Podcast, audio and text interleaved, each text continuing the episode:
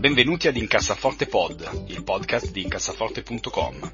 Carlo, Tommaso ed io cercheremo di aiutarvi ad avere una vita finanziariamente più serena ed equilibrata, evitando se possibile di spendere soldi in stupidaggini ed investendo i vostri risparmi in modo sensato. Incassaforte Pod, il podcast di diventare ricchi. Oh, un'ultima cosa, questo podcast ha solamente scopo informativo ed il contenuto non è da intendersi come sollecitazione all'acquisto o alla vendita dei prodotti finanziari discussi. Buon risparmio!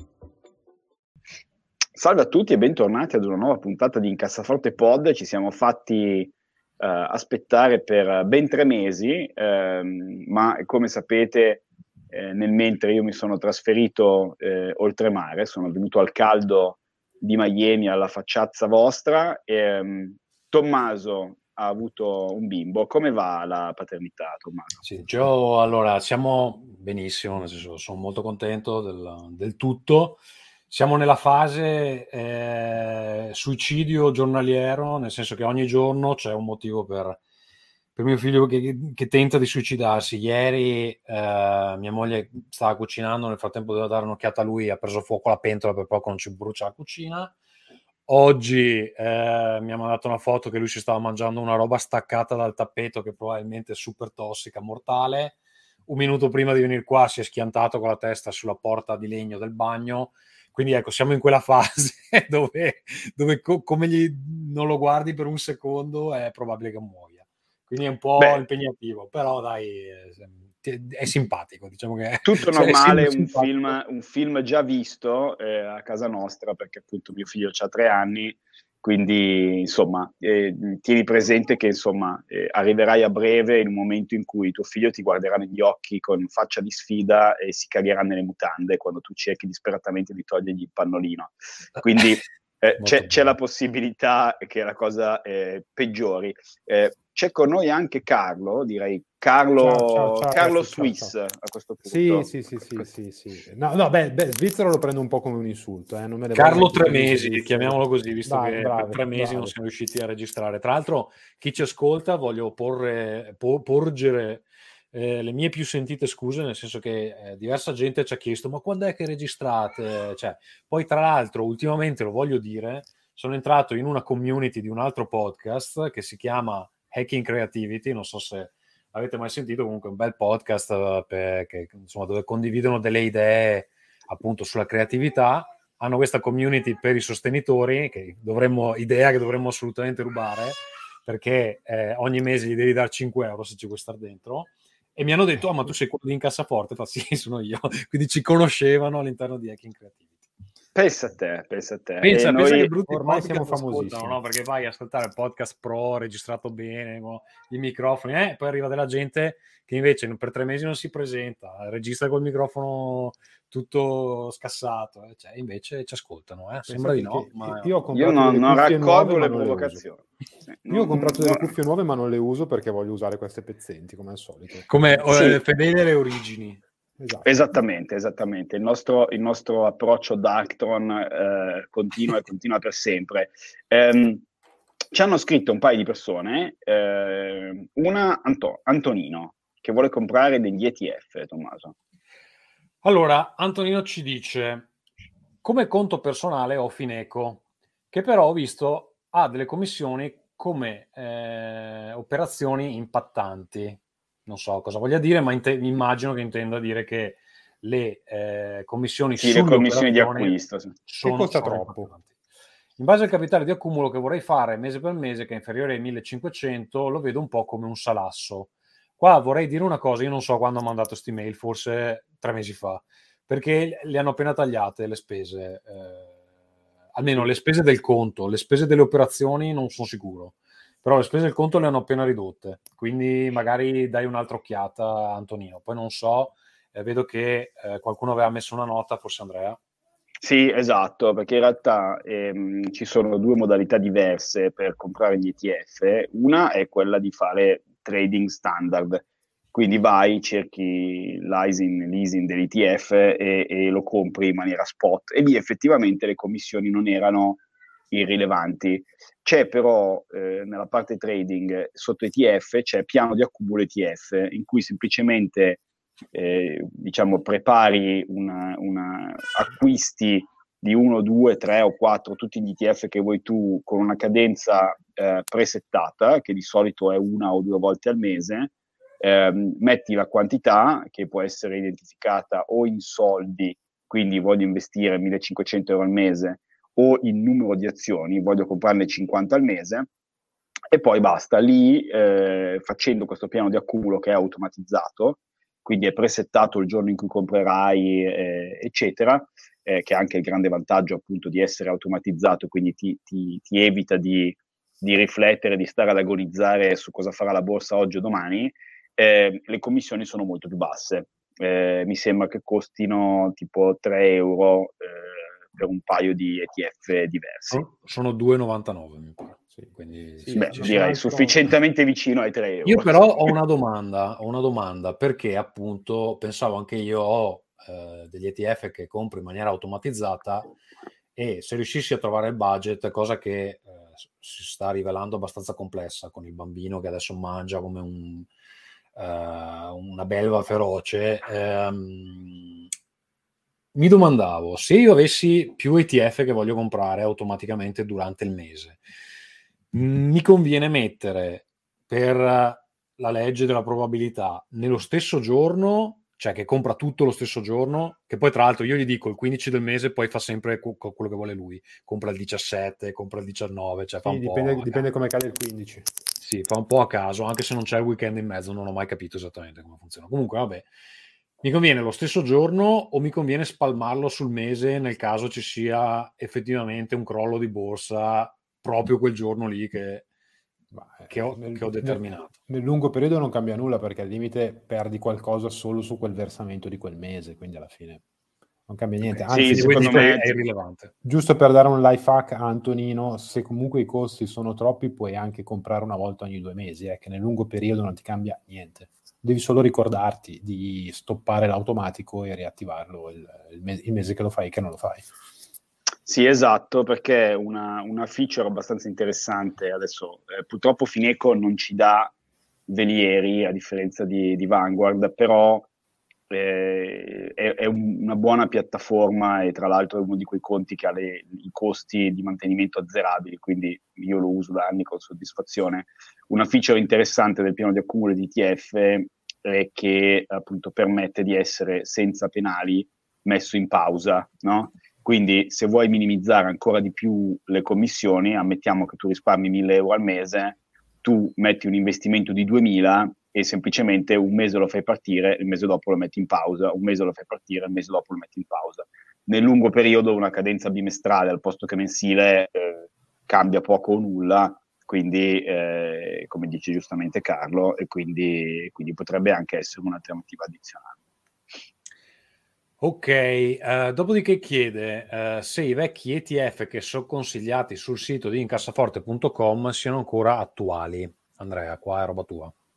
Sì, eh, io avevo segnalato quelli che c'erano all'epoca, eh, quindi VEUR per l'Europa, eh, VWRL per il mondo, VFM per, eh, per gli, gli, emergenti, che sono un po' i tre che coprono quasi tutte le necessità di chiunque. Eh, adesso hanno delle versioni ad accumulazione, quindi che eh, reinvestono in automatico i dividendi, che sono leggermente più ehm, efficienti dal punto di vista della tassazione. Eh, qui poi c'è una grande scuola di pensiero, eh, Carlo come sempre si litiga, io farò il punto di vista di chi eh, preferisce eh, quelli ad accumulazione, semplicemente facendo del tax deferral eh, alla fine c'è un vantaggio fiscale, quindi matematicamente conviene quello ad accumulazione. Però, Carlo, quale potrebbe essere eh, uh, il vantaggio di averne una a, allora, invece a distribuzione? Può, può, in linea di massima io sono d'accordo con te. Secondo me il vantaggio di quello di, di, a distribuzione rispetto a quello ad accumulazione è intanto che ogni tanto prendi un po' di cash, che è comodo eh, soprattutto quando uno inizia ad avere delle cifre, non dico grandi, ma un pochino interessanti, prendere il cash direttamente in automatico senza una volta o due volte l'anno dover vendere una parte dell'ETF per avere liquidità eh, può, essere, può, essere, un pochettino più comodo, magari anche da un punto di vista psicologico. A me piace molto il cash che arriva in automatico. Siccome sono molto pigro e mi vengono sempre mille dubbi quando devo fare le operazioni, eh, lo trovo comodo a fronte di una leggera inefficienza fiscale che se però non avete milioni e milioni di euro, mh, mm, insomma è più una differenza matematica che una differenza in termini reali. Eh, perché ricordiamo che nella tanto eh, immaginate ipotesi che facciamo tutti, no? A un certo punto arrivo ad avere un bel, eh, un bel ETFone mondo gigante con qualche, un bel milione di euro e non lavoro più. Ok, però i soldi li devo spendere, quindi come faccio? Ogni anno devo vendere una, una parte di quell'ETF eh, perché appunto credo, metto, metto in conto che l'anno prima e l'anno dopo ci sarà un incremento medio di una certa percentuale, quindi se io vendo per esempio il 3 o il 3,5% riesco a vivere con, con, i frutti dell'interesse dell'anno precedente senza, senza, consumare capitale. Però questo appunto implica una, una, poi un'operazione di vendita. Eh, se invece hai il, il, tuo milione di euro nell'ETF ti arriva il 3%, sì, ci paghi un po' di tasse, però insomma, tutto sommato, non è che cambia più di tanto. Sì, sì, anch'io devo dire che mh, sono contento eh, anche psicologicamente, io credo eh, che aiuti eh, il fatto di ricevere ciclicamente, diciamo, un piccolo, un piccolo bonifico senza fare nulla, eh, aiuta a non vendere nei periodi di panico, no? Perché se uno si focalizza sui soldi che gli entrano, ricordiamo che i dividendi sono molto meno volatili rispetto ai prezzi, cioè una cosa importantissima, al picco della crisi finanziaria del 2008-2009 le azioni hanno perso più o meno il 50%, ok? I dividendi hanno perso circa il 20%, quindi se voi avevate diciamo 1000 euro di income all'anno da dividendi, sono scesi ad 800. Eh, focalizzarsi sul fatto che ogni tot vi, vi arriva qualche soldino aiuta sicuramente a mantenere la barra dritta. Tu Tommaso che sei più diciamo relativamente giovane eh, in questo processo di, di, investimenti, hai una preferenza netta tra, tra, i due, tra, i due, ETF o sostanzialmente non ti cambia una fava? Mm, no, ne ho di tutti e due i tipi. Uh, in realtà cioè, mi fa piacere ogni tanto vedere che entra qualcosa perché mi ci pago le spese del conto e, e magari li uso per reinvestire quel mese, magari non, uh, cioè, non devo spostare i fondi. O Um, onestamente, sapendo che più o meno si equivalgono, non ci faccio caso alla fine. Sì, ecco, comunque per, per, per dire ad Antonino, eh, per Franco, sì, ad Antonino che ci chiedeva, eh, entrambe le versioni sono nella sostanza eh, equivalenti, hanno anche un costo uguale, se ben ricordo, quindi insomma va un pochino alla preferenza. Diciamo che se uno eh, dovesse affidarsi solamente alla matematica, alla pura razionalità, quelli ad accumulazione eh, sarebbero in teoria più efficienti. Ok? Allora, mh, mm, dopodiché abbiamo Franco che ci chiedeva, penso quando è successo, se a seguito del fallimento di SVB si potessero attendere sconti ci chiama direttamente. Sì. no, scusate, ho dimenticato di staccare.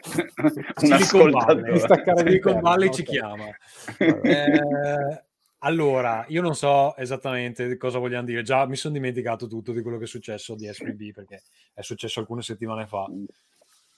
Sconti Beh, allora, mi pare beh. che non è che ce ne siano stati più di tanti perché hanno risolto nel giro di un weekend, no?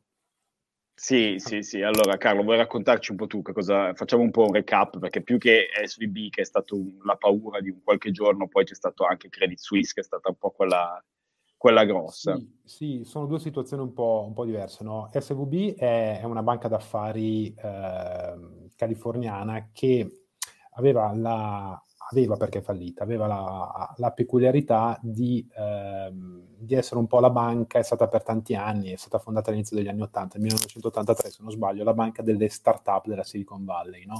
quindi un, una, se non altro, di, di, di quelle banche da, da, cui andavano poi tutte queste, queste realtà imprenditoriali che hanno poi creato quello che è eh, l'economia 2.0, poi il web 3.0, eccetera. Eh, cosa è successo?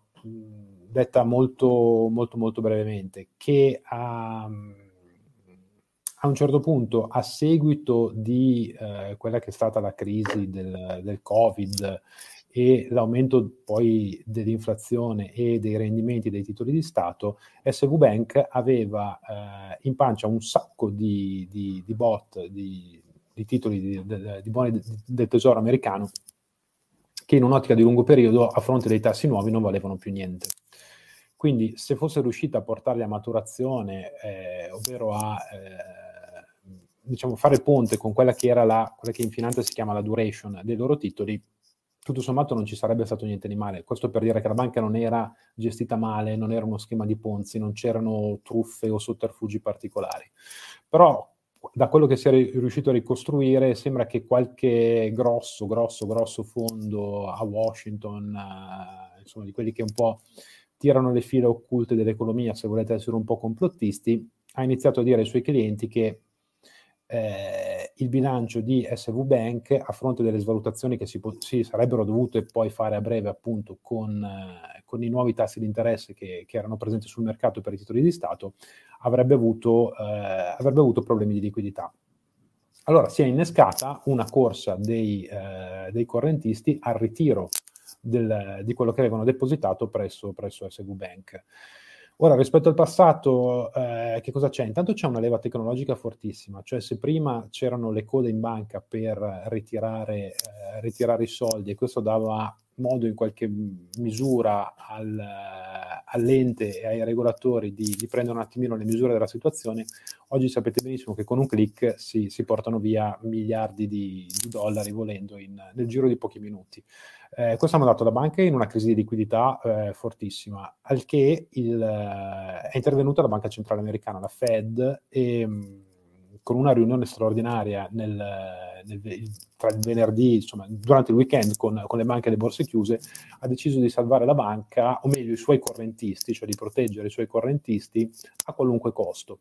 La cosa interessante perché ha creato un precedente in quanto eh, i depositi, per esempio in Italia, sono garantiti fino a 100.000 euro, negli Stati Uniti mi pare fino a 250.000 dollari, però la banca ha detto, la banca centrale ha detto no, no, noi garantiamo tutti anche quelli sopra i 250.000 dollari.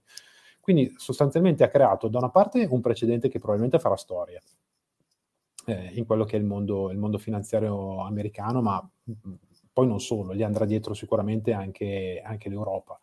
Eh, dall'altra parte ha drogato per l'ennesima volta il mercato, quindi qualcuno è contento, qualcuno no.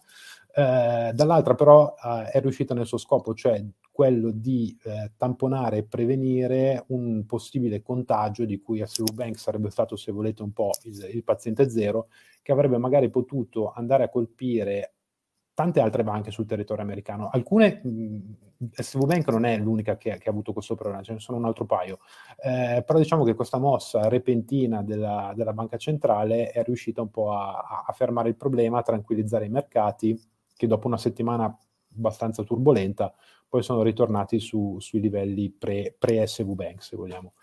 Eh, quindi c'è tanta carne al fuoco, l'effetto di cosa succederà poi nei mesi prossimi lo vedremo, perché pare che ci siano tante bolle che sono lì, lì per scoppiare negli Stati Uniti. Un'altra è la bolla dell'immobiliare degli uffici.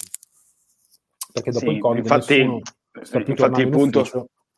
Eh, esatto. Infatti il punto è che eh, cos'è successo? Appunto la, eh, eh la condizione di SVB ehm, è una di quelle condizioni autorealizzanti, cioè le banche eh, per diciamo 100 lire che i correntisti hanno eh, nominalmente in banca non hanno 100 lire perché eh, c'è il concetto, si chiama della fractional reserve, cioè se la somma di tutti i conti correnti delle persone è 1000, solitamente le banche hanno circa 130, 140, no? Perché che si presume il... che non tutti preleveranno nello stesso momento. Perché si presume che non tutti prelevano allo stesso tempo. Eh, praticamente quello che è successo, eh, ha ragione o ha torto, ma insomma si è, si è diffusa tra i grossi correntisti di SVB l'idea che eh, la banca potesse avere dei problemi, quindi hanno tolto tutti la liquidità nello stesso momento eh, se perdi liquidità devi eh, ricapitalizzare, cioè ri, devi, devi, come dire, eh, sei obbligato ad aumentare le tue riserve, le riserve e gli asset di SVB erano dei bond a lungo termine che avevano con l'aumento di tassi perso valore, quindi hanno di fatto realizzato perdite creando una spirale perversa. Ora, la ragione per la quale è intervenuta la, la, la banca centrale americana è eh, semplicemente per evitare il contagio, perché poi appunto visto che tutte le banche in realtà stanno in piedi per una questione di, eh, come dire, di fiducia, perché eh, appunto su, su 1000 euro nominali ce ne sono appunto circa 130, se tutti iniziano a fare così può teoricamente eh, saltare anche JP Morgan, Chase, che è la banca forse più solida al mondo. Eh, a cascata che cosa è successo? Sono eh, cadute abbastanza eh, in maniera importante tutte, tutte, le azioni delle banche, che in effetti sono abbastanza bassine in generale in questo momento, in particolare in America, Bank of America, JP Morgan Chase sono, sono scese parecchio. Eh, e eh, diciamo le banche peggiori, tra cui Credit Suisse è sempre una delle peggiori, eh, sono di conseguenza finite un po' nella merda, ecco, perché in una situazione in cui le banche traballano sono sempre i più deboli poi a perdere. Quindi successivamente Credit Suisse, che è una banca gestita malissimo da, da, da tanti anni, eh, se voi vi ricordate eh, quando c'era stato lo scandalo di Archegos, quindi quel signore Bill Wang che aveva vaporizzato va- svari, svariati miliardi di dollari di, di, di, in derivati, eh, delle grandi banche, diciamo, lo standard più o meno quando c'è qualcuno che salta o un fondo che esplode o delle perdite gigantesche, più o meno lo standard è che Goldman Sachs in qualche modo riesce comunque a guadagnare soldi eh, facendo l'avvoltoio. Eh, JP Morgan Chase di solito in queste puttanate non è praticamente mai coinvolta, guarda caso, perché è una banca che fa attenzione ai rischi. Le altre banche, tipo appunto Bank of America, Merrill Lynch, eccetera, sono sempre un pochino implicate. Ci sono due banche che sono quelle che hanno sempre le perdite maggiori, sono eh, Credit Suisse e Deutsche Bank, che sono le due banche, guarda caso, più deboli che c'erano, che c'erano in Europa. Comunque, eh, per arrivare a quello che diceva Franco, la cosa incredibile, diciamo, di, di, di, questo, di questo inizio dell'anno è che noi ci siamo sentiti l'ultima volta circa tre mesi fa. Nel mentre la guerra in Ucraina continua, la Cina e gli USA continuano a litigare e a mettersi le dita negli occhi. La Francia eh, dice cose a caso. La, la, Francia dice cose a caso. I, i tedeschi, eh, per continuare loro, la loro streak di peggiori nazioni d'Europa degli ultimi cento anni, hanno deciso di chiudere le loro centrali nucleari, cioè nonostante la borsa year to date dall'inizio dell'anno mm, gli indici mondo hanno fatto più 3%, gli indici Europa più 8%, gli indici emergenti flat. Quindi... Qui ho io una domanda, una domanda da Va. relativo newbo, perché nella mia infinita saggezza l'ETF che al momento sto comprando a ripetizione automaticamente è l'S&P. Perché? se vi ricordate, se ci seguite dagli inizi, io all'inizio avevo detto no, la roba americana non la voglio, eccetera. Poi cosa è successo?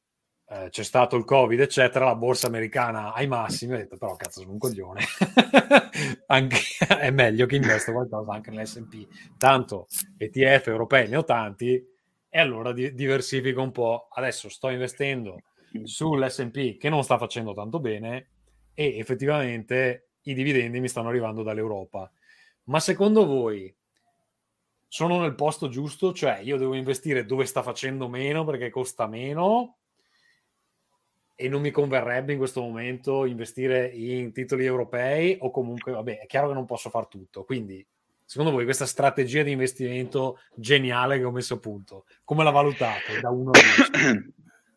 Bah, allora, in termini di pura, diciamo, valutazione, gli Stati Uniti sono ancora più care rispetto all'Europa e al resto del mondo. Quindi se uno guarda il price to earnings, gli Stati Uniti sono ancora parecchio più cari.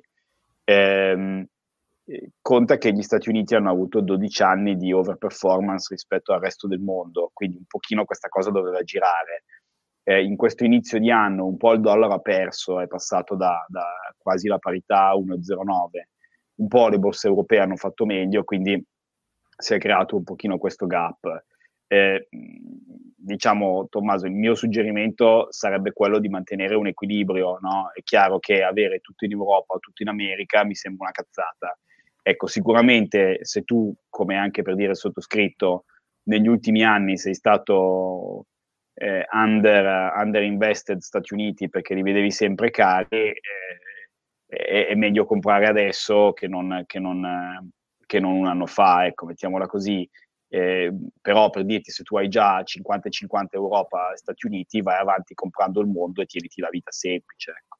Carlo no, tu al, al, momen- al, momento molto di più Europa quindi sto bilanciando diciamo sì, eh, io... mi domandavo però se effettivamente cioè, questo è un buon momento per, per gli Stati Uniti o no rispetto agli eh, anni passati probabilmente me, è meglio del, del, momento del boom, ecco, diciamo così. Se, secondo me c'è da considerare una cosa in particolare sugli Stati Uniti. Se sei nella situazione di Andrea dove vivi negli Stati Uniti, il tuo stipendio è in dollari e spendi i dollari, l'SP500 può essere eh, più interessante forse che non quanto per un europeo che eh, invece vive in zona euro ed è pagato in euro, perché quando tu compri l'SP500 in dollari poi devi scontare anche il rischio di cambio.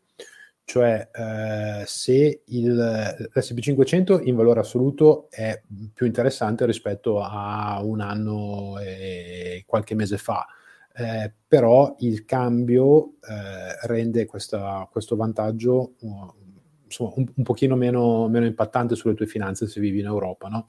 Quindi c'è il rischio che quando l'SP eh, risalirà peggiorerà il cambio, per cui la tua posizione netta potrebbe restare uguale. Ecco.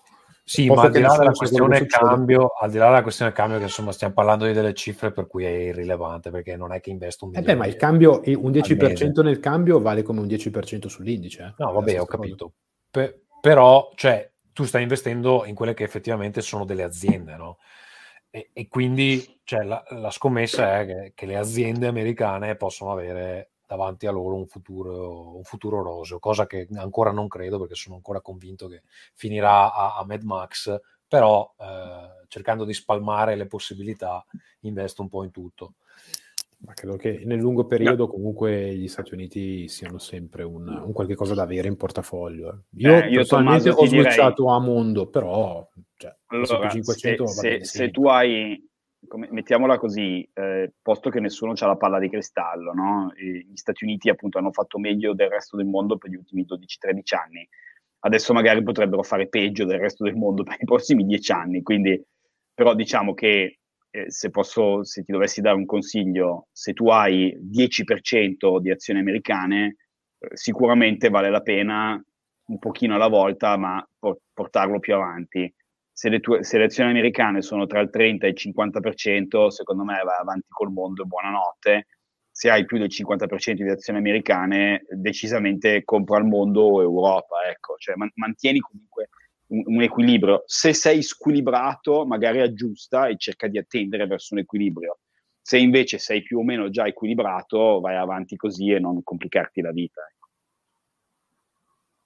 Bene, bene, vi ringrazio per questo momento. Provate a fermarmi, che era un po' che non Ma... si faceva. esatto, molto bene. Eh, giusto una cosa rapidissima eh, per chi dovesse investire. Allora, eh, tenete presente che noi, insomma, io personalmente ho sconsigliato, eh, devo dire, uno dei pochi consigli intelligenti che vi ho dato, quando tutti i bond e i titoli di Stato europei rendevano lo 0%, io mi sono sempre chiesto per quale motivo uno dovesse investire in qualcosa che dà eh, un rendimento nullo e, e, un rischio comunque anche minimo, cioè tanto valeva tenersi i soldi in cash senza inflazione e senza rendimenti perché comprare i bond.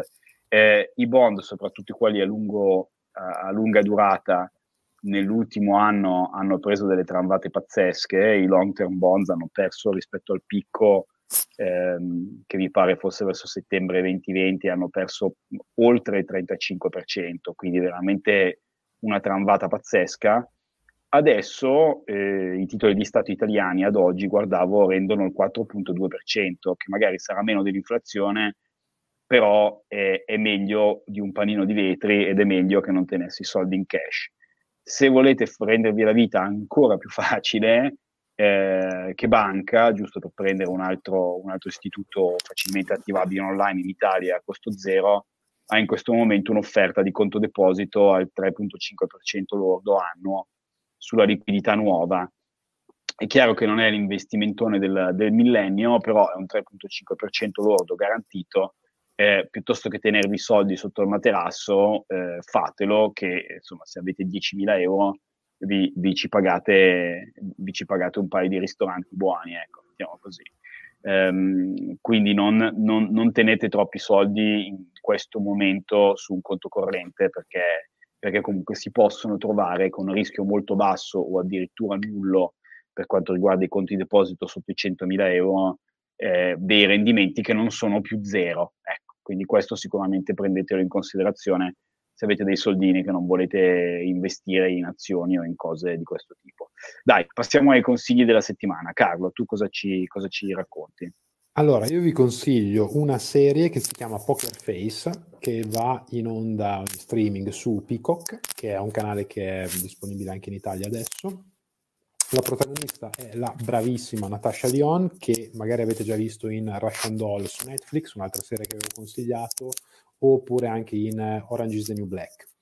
Eh, la serie parte da, da, questa premessa, c'è questa ragazza che lavora in un, in un casino di Las Vegas e ha eh, una, una, peculiarità, cioè è in grado di dire istintivamente se una persona gli sta dicendo la verità o se sta mentendo.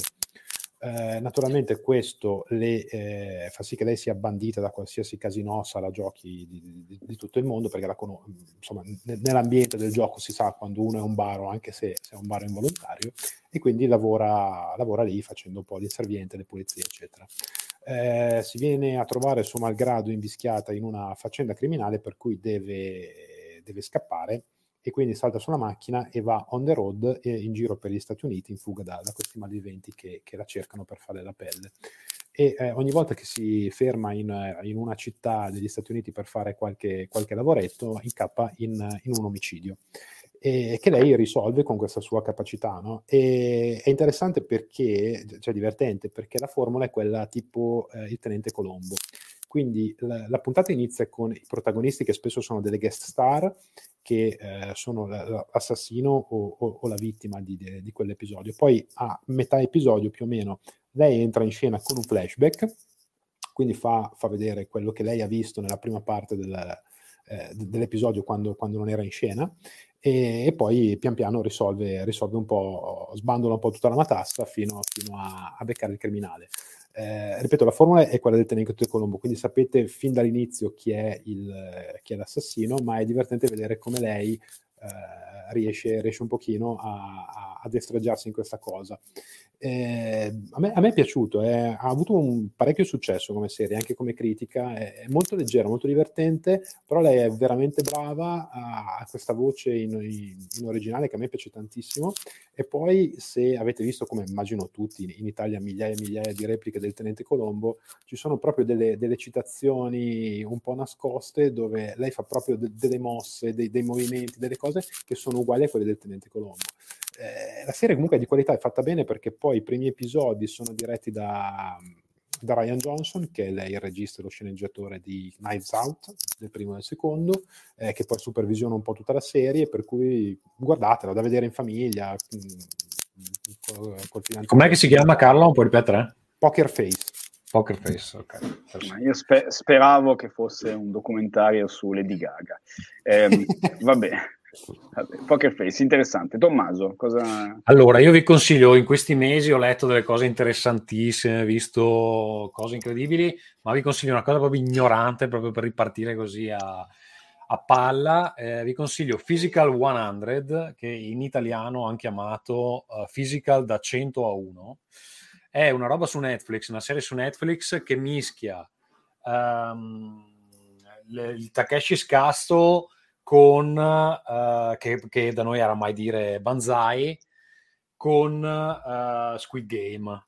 Ed è un reality show però, praticamente ambientato in Corea del Sud, dove hanno convocato i 100 più grossi di tutta la Corea, eh, maschi, femmine, indifferentemente, quindi si va dall'atleta eh, olimpionico a quello che fa Bob, alla tizia che fa la youtuber di fitness, a quello che so lei, l'uomo più forte della Corea, eccetera.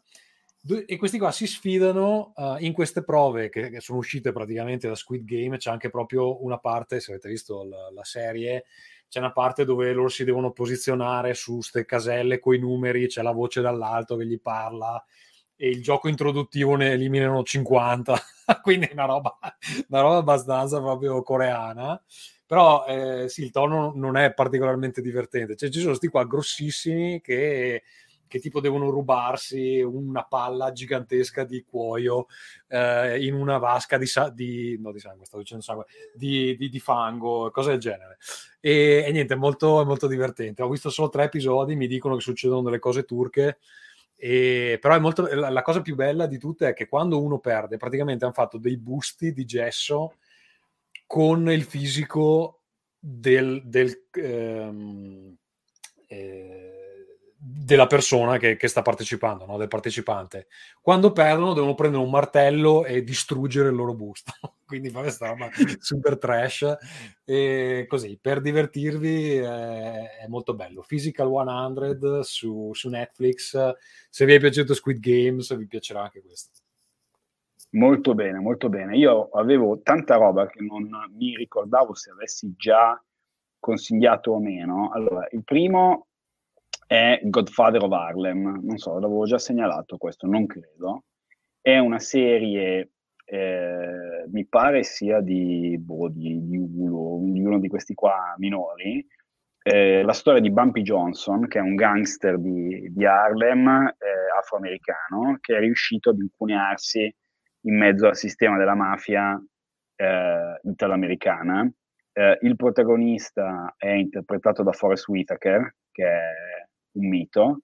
Ehm, c'è tra i protagonisti Vincent Donofrio, che è noto per aver fatto il soldato palla di lardo in Full Metal Jacket, ed è veramente, veramente carino, fatto, fatto veramente molto bene. Eh, la eh, signora che fa la moglie di Forrest Whitaker, che è un'attrice che si chiama Ilfenesh Hadera, è una gnocca assolutamente fotonica cosa che non, non, non guasta mai. E, e, niente, veramente carino, eh, poco conosciuto, ma appunto Forrest Whitaker è un grande attore, quindi veramente carino. Eh, sicuramente vi risuggerisco, se non l'avete già eh, attaccato Mandalorian, io non sono un fan di Guerre Stellari in generale, ma Mandalorian è una serie che mi sta piacendo veramente tantissimo. E poi ragazzi, eh, a breve iniziano i playoff della NBA, quindi eh, c'è la meravigliosa app della NBA su cui si può fare un abbonamento mensile a NBA League Pass che mi pare costi tipo 14 euro ed è una figata perché vi potete scaricare le partite comodamente il giorno dopo ehm, senza pubblicità, senza niente, ve le sparate in un'ora e mezza dalla comodità della vostra poltrona, del vostro iPad che insomma rispetto a quando io ero giovane e dovevo registrare con le audiocassette su Telemonte Carlo eh, e poi vedermela la mattina dopo, eh, insomma è un, è, un bel, è un, bel, vantaggio per i giovani appassionati di, di pallacanestro. Bene, eh, Tommaso, tu hai qualche, hai qualche, progetto in corso di cui volevi parlare? Allora, non ce l'ho in corso, ma ne ho uno in partenza che annuncerò la settimana prossima, quindi la prossima puntata, se non la facciamo fra tre mesi, quando è già finito tutto, ve, ve ne parlo meglio. Dai. Molto bene, molto bene. Carlo, tu hai qualche progetto da, da pompare? No, da pompare no, non ho progetti. benissimo, benissimo. Beh, allora io ringrazierei tutti, abbiamo fatto una, finalmente siamo riusciti a rincrociarci, proveremo ad avere un ritmo un attimino più eh, regolare, adesso che io sono più o meno installato a Miami, eh, Tommaso ha preso il ritmo con i pannolini, eh, dovremmo essere più o meno ok. Um, io ringrazio nuovamente Tommaso De Benetti, Ciao a tutti, non vi do più l'indirizzo Twitter che ho disinstallato dal telefono e in questo momento non sto usando particolarmente. Fuck Elon Musk. Molto bene, bravo, mi sembra un'ottima Grande. idea. Eh, eh, salutiamo anche Carlo Tremesi. Ciao a tutti. E niente ragazzi, una buona giornata e a presto. Ciao ciao. Ciao. ciao.